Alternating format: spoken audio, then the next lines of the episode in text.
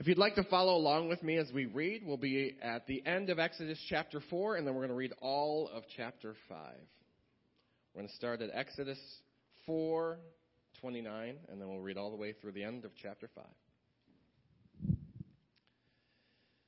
Moses and Aaron brought together all the elders of the Israelites, and Aaron told them everything the Lord had said to Moses. He also performed the signs before the people, and they believed. And when they heard that the Lord was concerned about them and had seen their misery, they bowed down and worshipped. Afterward, Moses and Aaron went to Pharaoh and said, This is what the Lord, the God of Israel, says Let my people go, so that they may hold a festival to me in the wilderness. Pharaoh said, Who is the Lord that I should obey him and let Israel go? I do not know the Lord and I will not let Israel go. And they said, The God of the Hebrews has met with us. Now let us take a three day journey into the wilderness to offer sacrifices to the Lord our God, or he may strike us with plagues or with the sword. But the king of Egypt said, Moses and Aaron, why are you taking the people away from their labor? Get back to your work. Then Pharaoh said, Look, the people of the land are now numerous and you are stopping them from working. That same day, Pharaoh gave this order to the slave drivers and overseers in charge of the people You are no longer to supply the people with straw for making bricks. Let them go and gather their own straw, but require them to make the same number of bricks as before. Don't reduce the quota. They are lazy. That is why they are crying out, Let us go and sacrifice to our God. Make the work harder for the people so that they keep working and pay no attention to lies. Then the slave drivers and the overseers went out and said to the people, This is what Pharaoh says I will not give you any more straw. Go and get your own straw wherever you can find it, but your work will not be reduced at all. So the people scattered all over Egypt to gather stubble to use for straw. The slave drivers kept pressing them, saying, Complete the work required of you for each day, just as when you had straw. And Pharaoh's slave drivers beat the Israelite overseers they had appointed, demanding, Why haven't you met your quota of bricks yesterday or today as before? Then the Israelite overseers went and appealed to Pharaoh, Why have you treated your servants this way? Your servants are given no straw, yet we are told, Make bricks.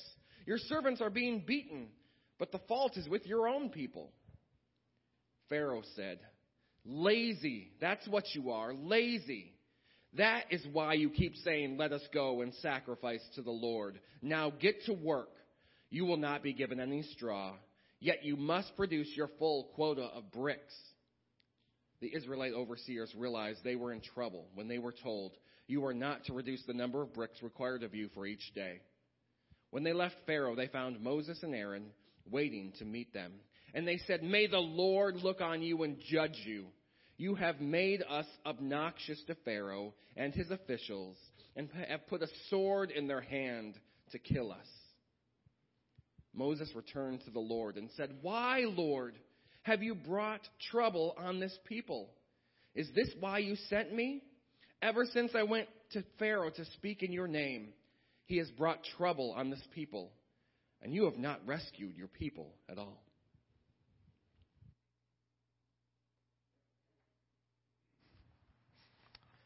Amen. Rejoice in the Lord. And again, I say, well, thank you for reading, Andy. And uh, I just want to say, since I got back from sabbatical, it is such a blessing to be in a church that serves and loves the Lord so much. This week, so many different people gave so many hours uh, to decorate the church and our twists and turns as we looked at the life of Peter and how he experienced Jesus. And not only that, we, uh, you know, Mike and Jean and the team leading in place of Ben as he's on vacation, and and the tech team that comes out every week. We are truly blessed as a church. So if you see someone, say thank you. Now we're picking up our story of Exodus where we left off last week. And if you remember, uh, after running out of excuses, Moses finally obeyed God and went to Pharaoh. And he had to be thinking, this is going to go good. God told me to do this. But it, as you just read, it couldn't have gone any worse. Instead of being set free, uh, the Israelites' workload increased. The slave drivers were beating them for not meeting their quota. So it makes sense that the Israelites would immediately complain to Moses. And how would you feel if you were Moses? Imagine. God told you to go do this. And you said, okay, God, I'm going to do it. And as soon as you do it, it seems like everything gets worse. And now, all the Israelites are mad at you. And they come and blame you. And so then you turn to the one who called you. And Moses said, Why, Lord?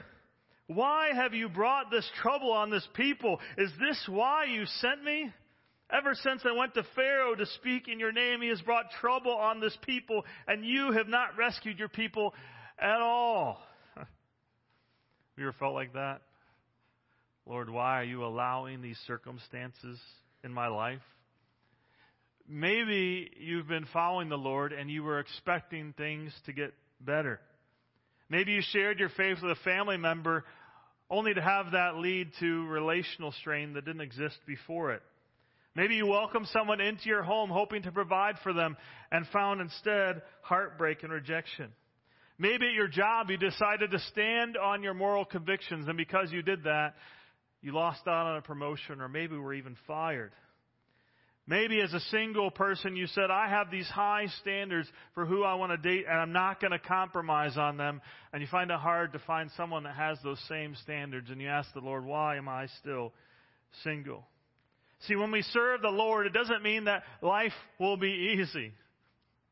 I'm so thankful for the Penningtons going to Thailand. They're choosing to do something that's not going to be easy, but they're choosing to be obedient.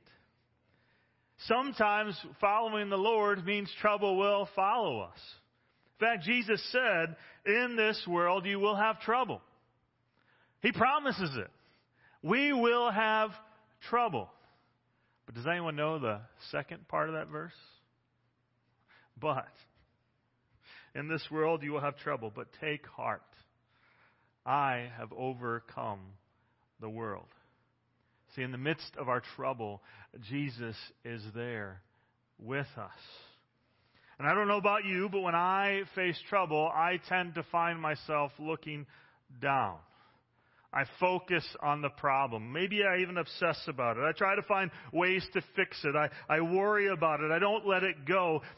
And I don't look up. In Colossians, we talked about this idea of setting our minds and our hearts on things above, not on earthly things, on fixing our eyes on Jesus.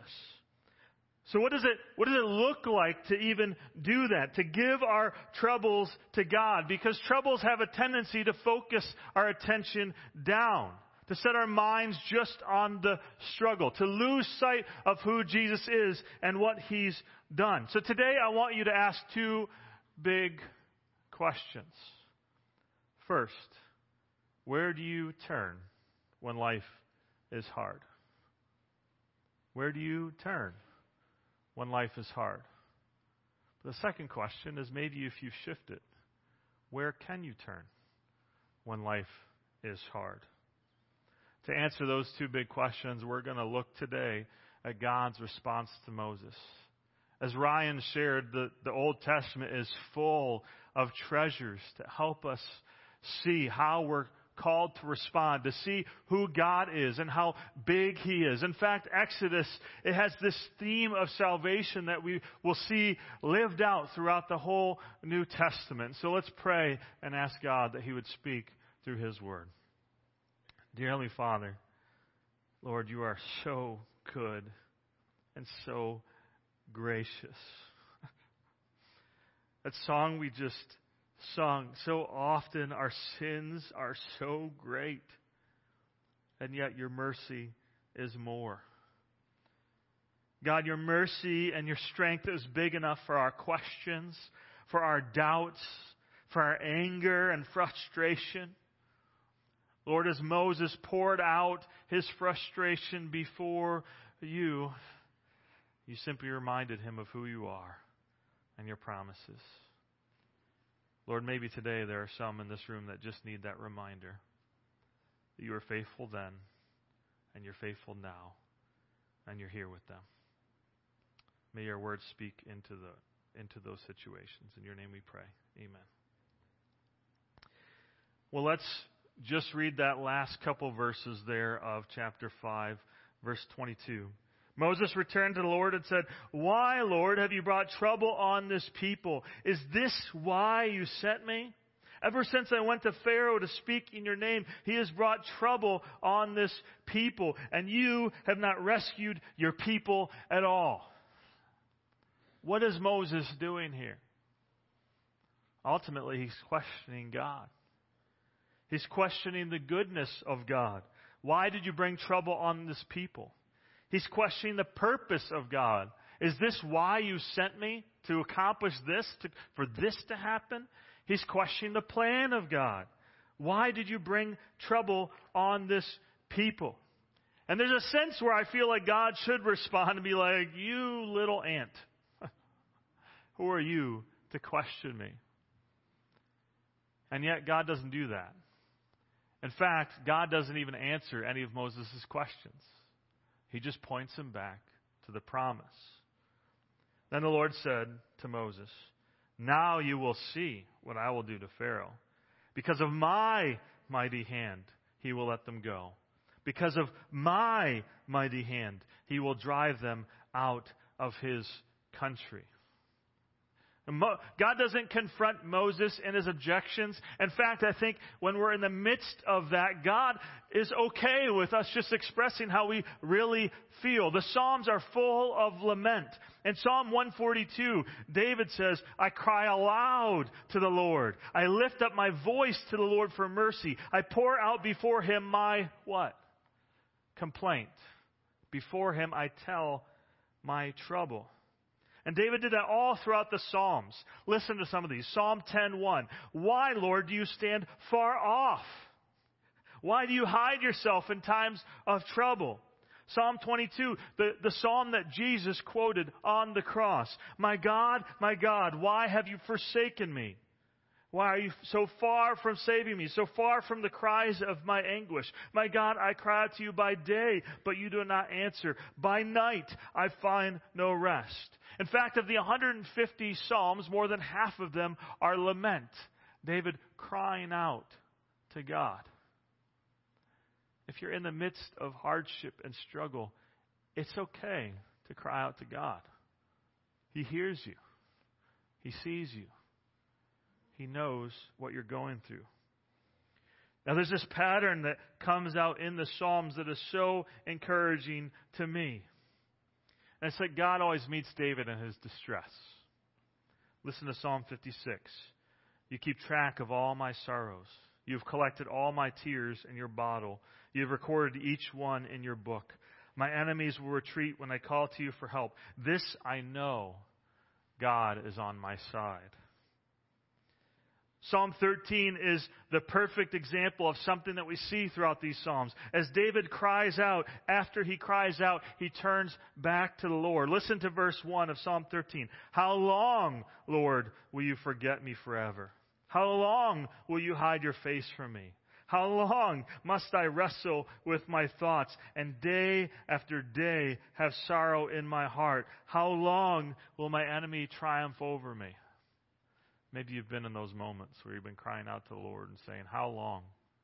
When are you going to act? When are you going to do something? But verse 5 is the shift that we see all the time in the Psalms. But I trust in your unfailing love. My heart rejoices in your salvation. I will sing the Lord's praise, for he has been good to me. See, in the midst of the hardships in the midst of fleeing and being in caves and fearing for his life, God was good to David. He's good with us. Throughout the scriptures, God is patient with our hurts and our pain, and he just gently points us back to his promises. And that's what he did here with Moses. The Lord said, Moses, now you will see what I will do to Pharaoh. Because of my mighty hand, he will let them go. Because of my mighty hand, he will drive them out of the country. He doesn't answer the questions, but he says, Not only am I going to bring the Israelites out of Egypt, I'm going to do it through Pharaoh, the very same guy that you're afraid of, the very same guy that's making things harder for you. God also said to Moses, I am the Lord. There's Yahweh. I am Yahweh. I appeared to Abraham, to Isaac, and to Jacob as God Almighty, but by my name, Yahweh, I did not make myself fully known to them. I also established my covenant with them to give them the land of Canaan, where they resided as foreigners. Moreover, I've heard the groaning of the Israelites, whom the Egyptians are enslaving, and I have remembered my covenant. See, Abraham, Isaac, and Jacob knew God as the covenant maker the one who had given them the promise. But Moses was going to know God as the covenant keeper, the covenant who brought them to the promised land. And then God is going to make four promises through seven I will statements, telling Moses exactly what he is going to do. And he says, Therefore, say to the Israelites, I am the Lord Yahweh. I will bring you out from under the yoke of the Egyptians. I will free you from being slaves to them. So that first one is, I'm going to set you free. Secondly, I will redeem you with an outstretched arm and with mighty acts of judgment, redemption. Third, I will take you as my own people and I will be your God, adoption. Then you will know that I am the Lord your God who brought you out from under the yoke of Egyptians. And I will bring you to the land I swore with uplifted hand and give to Abraham, to Isaac, and to Jacob. I will give it to you as a possession, for I am the Lord. Inheritance. He says, I'll bring you out of slavery. I'll redeem you. I'll take you as my own people. And I will bring you to the promised land. Now, God's answer to Moses, he doesn't say, okay, this is why I'm allowing all these things to happen. He says, This is who I am, and this is what I will do. I'm greater than Pharaoh. You don't have to fear him. I'm the Lord. I've heard the Israelites, and I'm going to act on my covenant. I will set them free. I will redeem them. I will take them as my people. I will fulfill my promise and bring them to the promised land. Now, you can imagine, as Moses, hopefully, when he hears this, he goes, Awesome. That's exciting, Lord. I'm going to go tell the Israelites. Wait till they hear this. Not only are you going to stop what's going on, you're going to free them and bring them to the promised land as your people. Now, don't read ahead. Imagine you're Israelite been living in Egypt for 400 years. We don't know how long of those 400 years now you've been a slave. And things have gotten worse and worse and worse. Here comes this guy. And he says, God's going to do all this stuff. What would you say? Well, we're going to hear what they say. Moses reported this to Israelites, but they did not listen to him because of the discouragement and harsh labor. They didn't listen to Moses and therefore doubted God. Why? Well, they were discouraged. They were rightfully afraid of Pharaoh. They were worried that things just got worse. We didn't think they could get worse, but they just got worse. What if they get worse than even this? They were tired from all the harsh labor. They were hurting from being beaten for not meeting their quota. And I think sometimes we can get to that place. So discouraged that we lose faith in God. So discouraged that we don't pray. We just try to hone in on our struggle and try to fix it ourselves and leave God out of the equation. Maybe even you're here today or watching online and you feel like God has abandoned you. There have been times in my life where I did not listen to God because of my discouragement and harsh labor. But just because things are hard, that doesn't mean that God is going to change his calling on your life. God could have said, All right, Moses, I hear you. That's hard. I'm going to send somebody else. But listen to God's answer. then the Lord said to Moses, Go tell Pharaoh, king of Egypt, to let the Israelites out of the country. Says, I already told you what to do. The fact that the Israelites rejected it, the fact that the Israelites don't accept it, doesn't change my call on your life. Go tell Pharaoh. But Moses said to the Lord, If the Israelites will not listen to me, why would Pharaoh listen to me since I speak with faltering lips? In other words, if, if they don't listen, if my own people don't listen to me, why would Pharaoh listen to me? That's a, that's a good question. Except it's not. He left something really important out of the equation God. He says, Look, I have faltering lips. He goes back to his insecurity. Uh, it's my fault. I'm not a good speaker, Lord. I already told you that. Before you called me, I told you you should call someone else because I'm not a good speaker, Lord. But that's what God called him to do. Doesn't matter what the Israelites say. Doesn't matter what Pharaoh says. I am going to work my plan. Now let's rewind. The next verse, it goes into a genealogy. And really, as you read that, you might be like, why is that there? Well, it points to God's covenantal faithfulness from Abraham to Moses. And next week, we're going to go into the confrontations with Pharaoh and all the plagues and see how God worked this out. But I want to rewind a little bit. Think back to last week. God told Moses to go four times go, go, go, go. And Moses responded with four excuses. Who am I? Who are you? I'm not a good enough speaker. And eventually, Moses said, Look, just please send someone else. And God, in his patience, gave Moses Aaron. He said, I'm going to give you your brother to do this task with you, so you're not alone. And at the end of that chapter, they, they went to the Israelites and they told them what God said, and the Israelites all praised and they rejoiced and they worshiped Yahweh because God was going to deliver them. So far, so good. Then they go to Pharaoh. Not good. The workload was increased. They're treated harsher than before. The Israelites blamed Moses. Moses blamed God. And God was patient. And he simply pointed Moses back to his promises. He said, This is what my plan is. Trust me. Trust me. So at the beginning of the sermon, I asked you two questions. Where do you turn when life is hard? Now, it's easy to turn to distractions. Sometimes when life is hard, we just try to fill our life with as much stuff as we can, distract ourselves from the pain. I if I don't have to think about it, then I don't have to live through it. Or we can turn to addictions or relationships or unhealthy patterns of living. Or maybe you just think if I try harder, if I work harder, then I can solve it myself. But you found that hasn't been working. So what if you changed one word? Instead of where do you turn when life is hard, he said, where can you turn when life is hard? What did God do when Moses brought him his doubts, his fears, and his questions? He simply pointed back to his promises. Said, I am the Lord, and I will deliver Israel. I already told you this. We've gone over this, Moses. It's still true today.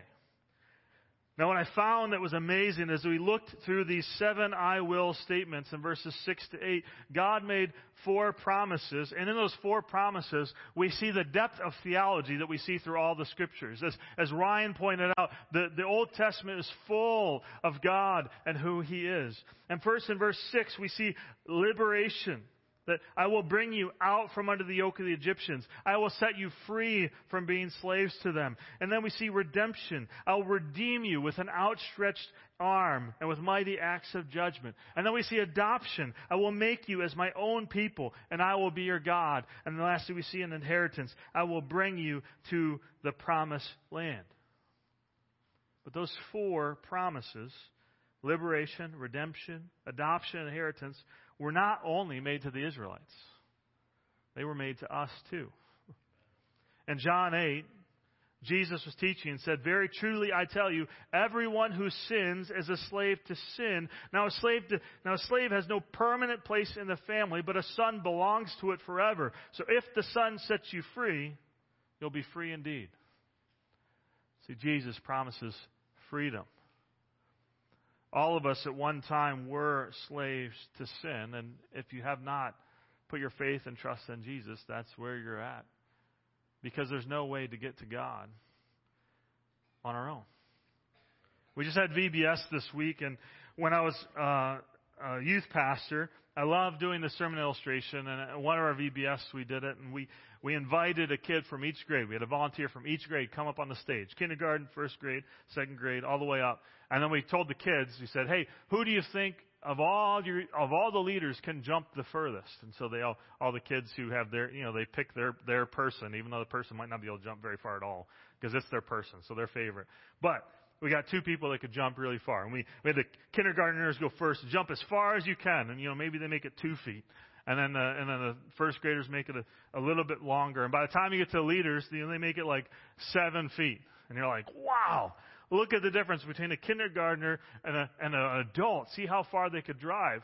And then I walked, you know, the furthest long jump in the history of long jumps was just, was 29 feet and like four inches, something like that. And so I walked all the 29 feet to show them how big that was. And everybody went, oh, that's, that's amazing, right? See how far this person can jump. And I said, okay, now, what if we took all of you and had you go to the Grand Canyon? And told you to jump over the Grand Canyon. Now, just so you know, the closest place in the Grand Canyon is 6,000 feet across. The biggest place is 18 miles across. So if we lined up all those kids and we said, what we want you to do is to jump over the Grand Canyon, they'd be scared. And that little kindergartner would barely make it past the edge, and he would fall to his death. And all of them would fall. The one that jumped 30 feet would jump much further. And everybody go, wow, he's a way better jumper than the kindergartner. But at the end, they would all experience the same thing death. And the reality is, God is so different from us, so other. Heaven is so distant. There is no way for us to jump across the gap that's created by our sin. We cannot get to heaven on good deeds. And our culture teaches that, well, I'm a good person. And we compare it to the other people that are jumping across. Say, those other people, those bad people, you know, they only made it three feet. Hitler didn't even make it. He just fell off. We compare ourselves to people that we think are bad, and we say, I'm a good person in comparison to those others. But the reality is we have no way to get to heaven based on our good deeds because the chasm created by our sin is untravelable. I don't even think that's a real word, but that's what it is. It's this vast chasm. And so God had to come down to provide a way. And Jesus Christ died on the cross, paying for our sins so that we could have eternal life. He was the bridge across the chasm that we could not cross. See, the problem with the Israelites is they didn't have faith that God was who He said He is. And the problem in our lives is that same problem. And until you put your faith and trust in Jesus, you'll never be able to cross that chasm. You will find yourself still stuck in slavery. You need to be freed. But God doesn't only promise liberation, he promises redemption, adoption, and inheritance. Those last three we see in Exodus 6 are also seen in Galatians 4. But when the set time had fully come, now this is crazy. God's timing isn't our time. Moses was hoping that he would go to Pharaoh, say, Let my people go, and, and Pharaoh would go, Okay, go ahead. Here's some chariots, you know, here's some dates for the for the drive you know we'll give you some some plies you know just go for it. No god had his own timing. Why? He he needed to show the israelites who he really was. They could have easily in that time started going and saying well we and they do later we had it better in egypt. But god had to show his power to them and to the egyptians. He had his time. Well some 1500 years later the time came for Jesus to come down this earth. It says, when the time had fully come, God sent his son, born of a woman, born under the law, to redeem those under the law that we might receive adoption to sonship. See that redemption being purchased with a price, adoption being adopted into God's family. Verse 6, because you are his sons, God sent the Spirit of His Son into our hearts. The Spirit who calls out, Abba, Father, Daddy. So you're no longer a slave, but God's child. And since you are His child, God has also made you an heir. What's an heir? Someone that receives inheritance. So you've been liberated, set free from sin, redeemed, bought with a price, adopted, brought into God's family, and given an inheritance. But what kind of inheritance is that? Well, 1 Peter 1 says this Praise be to the God and Father of our Lord Jesus Christ. In his great mercy, he has given us new birth into a living hope through the resurrection of Jesus Christ from the dead, and into an inheritance. What kind of inheritance?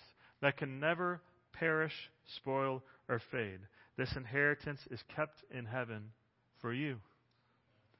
God promises us, promises us an inheritance. In the midst of the struggle, He promises it to us. It says in verse 5, who through faith are shielded by God's power until the coming of salvation that is ready to be revealed in the last time. In all of this, you greatly rejoice. Though now, for a little while, may not feel like a little while, in the grand scheme of eternity, it's just a little bit, you may have had to suffer grief in all kinds of trials. In the thick of it, it seems like it's this huge monumental thing, and it is. It is. Some of you have gone through very significant things in your life. But compared to eternity, it's just a moment. So, why do we face these trials? He says in verse 7 These trials have come so that your the proven genuineness of your faith, of greater worth than gold, which perishes even though refined by fire, may result in praise, glory, and honor when Jesus Christ is revealed. How you handle trials, how you handle struggles right now when you turn them to the Lord results in praise, glory, and honor. Verse 8. Though you have not seen him, you love him. And even though you do not see him now, you believe in him, are filled with an inexpressible and glorious joy. God gives us those things in the midst of trials. For you are receiving the end result of your faith, the salvation of your souls. We have something to look forward to. Jesus has saved us, and we can be grateful. I love this illustration used by John Newton. Imagine a man who inherited a really large estate worth millions and he had to go to New York City to get it. As he journeyed there, his carriage broke down, leaving him to walk the last mile. Can you imagine that man saying, My carriage is broken, my carriage is broken, kicking and complaining and disgust when he only has a mile to go to receive millions? Christians, we only have a few miles left to go. Our inheritance awaits. And yet we get so caught up in the broken down carriage. So worried about our lives. So you were, if you're a believer, you were a slave to sin, and yet Jesus died on the cross to pay the price for your sins, to redeem you and adopt you into an inheritance. On the cross, Jesus stood in your place and faced judgment so that you can have eternal life. Now, the amazing thing is that God is faithful to his promises. He was back then, and he is now.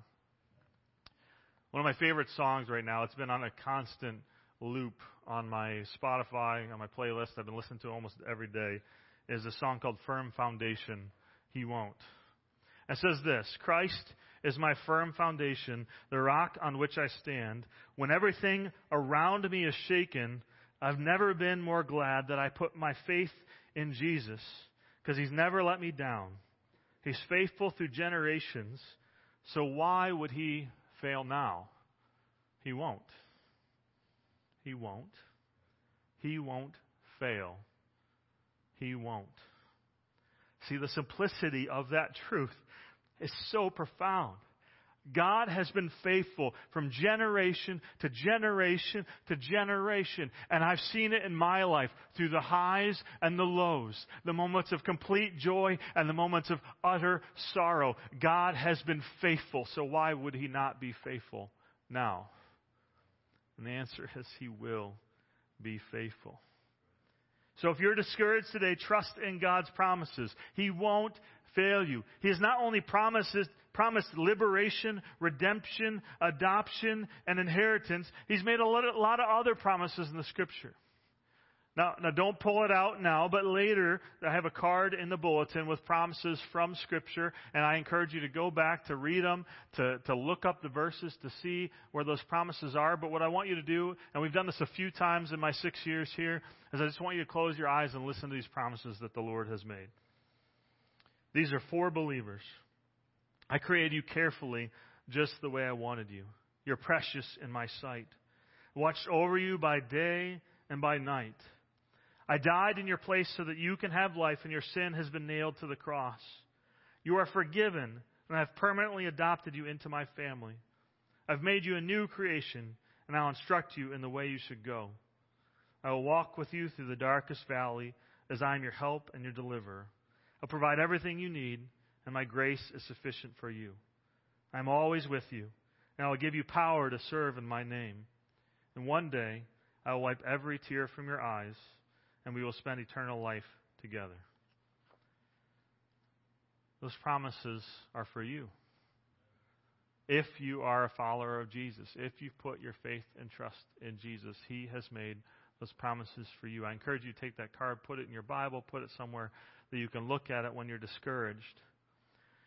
But if you're here today and you go, I've, I've, never put my faith and trust in Jesus, I've never committed my life to Him, or if you're watching online and you say, those promises aren't for me because I've never given my life to Jesus, I've never been adopted into His family, I want to tell you this, that Jesus is inviting you. He says, Come to me, all who are weary and broken, weary and burdened, and I will give you rest. Last week we looked at how Jesus is the great I am. How if you're struggling in the darkness, Jesus says, I am the light of the world. If you're unsatisfied with life, Jesus says, I am the bread of life. If you're searching for truth, Jesus said, I am the way, the truth, and the life. If you're feeling disconnected from God, Jesus said, I am the vine. If you remain in me, you will bear much fruit. If you're worried about death, Jesus said, I am the resurrection and the life. The one who believes in me will live even though they die. See, today, Jesus is inviting you. He offers you freedom from the shackles of sin, redemption, adoption into a permanent family, the family of God, and an eternal inheritance. Don't leave today without making that decision to choose to follow Jesus. I'll be down here at the end of the service. I would love to, to pray with you. For those of us that are believers, that know those promises, just remember one thing He's faithful through generations. So why would he fail now? He won't. Let's pray. Dear Heavenly Father, Lord, you are so good and gracious with us. Lord, so often we're like Moses in the midst of our hurt, in the midst of our pain. We cry out to you because we don't see how you could use it, how you could work through it. We don't see your activity. It feels like you've abandoned us. And yet, in the midst of it, you're working all things together for your good and for our good. And when we can't see that, Lord, help us to turn back on your promises, to know that you love us, that you care for us, and that you're with us, and that we can lean on you. We don't serve a God who is distant, but one who entered in this world and experienced the same suffering we experienced loss, betrayal, hunger, persecution, and ultimately even death, so that we could have life. So we thank you for that truth today. Lord, help us to walk in it. In your name we pray. Amen.